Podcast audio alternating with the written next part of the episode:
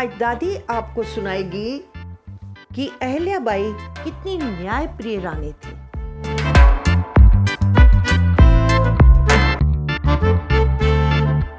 अपने न्याय में उन्होंने अपने बेटे को भी नहीं छोड़ा।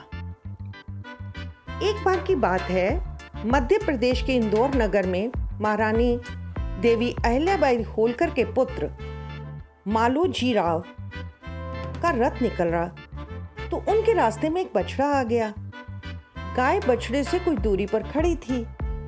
बछड़ा मालेराव गाड़ी की चपेट में आ गया और उसकी मौत हो गई। मालेराव ने देख तो लिया था कि बछड़े की मौत हो गई है, पर लापरवाही से वो आगे निकल गए। उन्होंने ध्यान नहीं दिया इस चीज़ को। गाय वहीं सड़क के किनारे बैठी रोती रही, आँसू बहाती रही। थोड़ी देर में वहाँ से अहल्याबाई गुजरी। उन्होंने मृत बछड़े के पास बैठी गाय को देखा और समझ गई कि कोई ना कोई दुर्घटना यहाँ हुई है तो उन्होंने इसका पता करवाया। सारी बात जानने के बाद अहल्याबाई अपने महल वापस आई।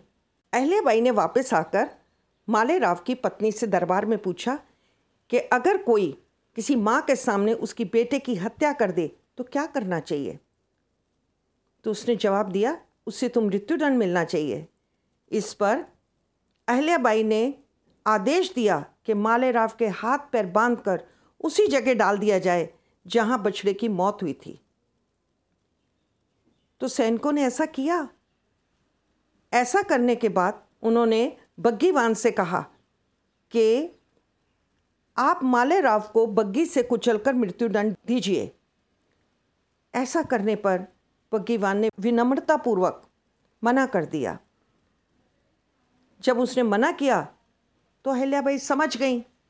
उन्होंने क्या किया? स्वयं बग्गी पर बैठी और उसकी लगाम पकड़ ली और दूर से बग्गी दौड़ाती हुई मालेराव की तरफ़ आ रही थी। तो बच्चों, पता क्या हुआ? वो जो गाय थी ना, जिसका बच्चा कुचल दिया गया था। वो बग्गी के सामने आकर खड़ा हो गया। बग्गी के सामने गाय को आते देखकर रानी को बग्गी रोकनी पड़ी। रानी ने गाय को हटने का आदेश दिया, पर वो नहीं हटी।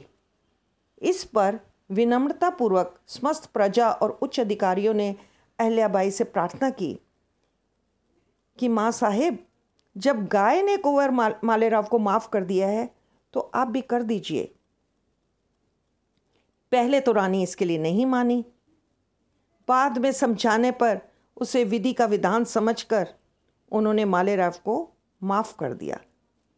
उस दिन से उस चौक का नाम जो है, आड़ा चौक पड़ गया है।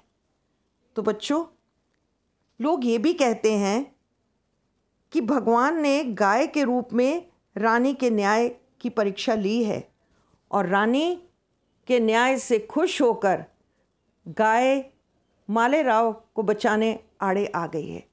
तो बच्चों, कैसी लगी आपको ऐसे कहानी?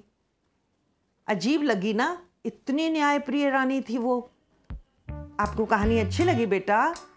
अगर अच्छी लगी है तो लाइक करो शेयर करो और इस चैनल को भी सब्सक्राइब करो। दादी और कहानियाँ लाएगी आपके लिए।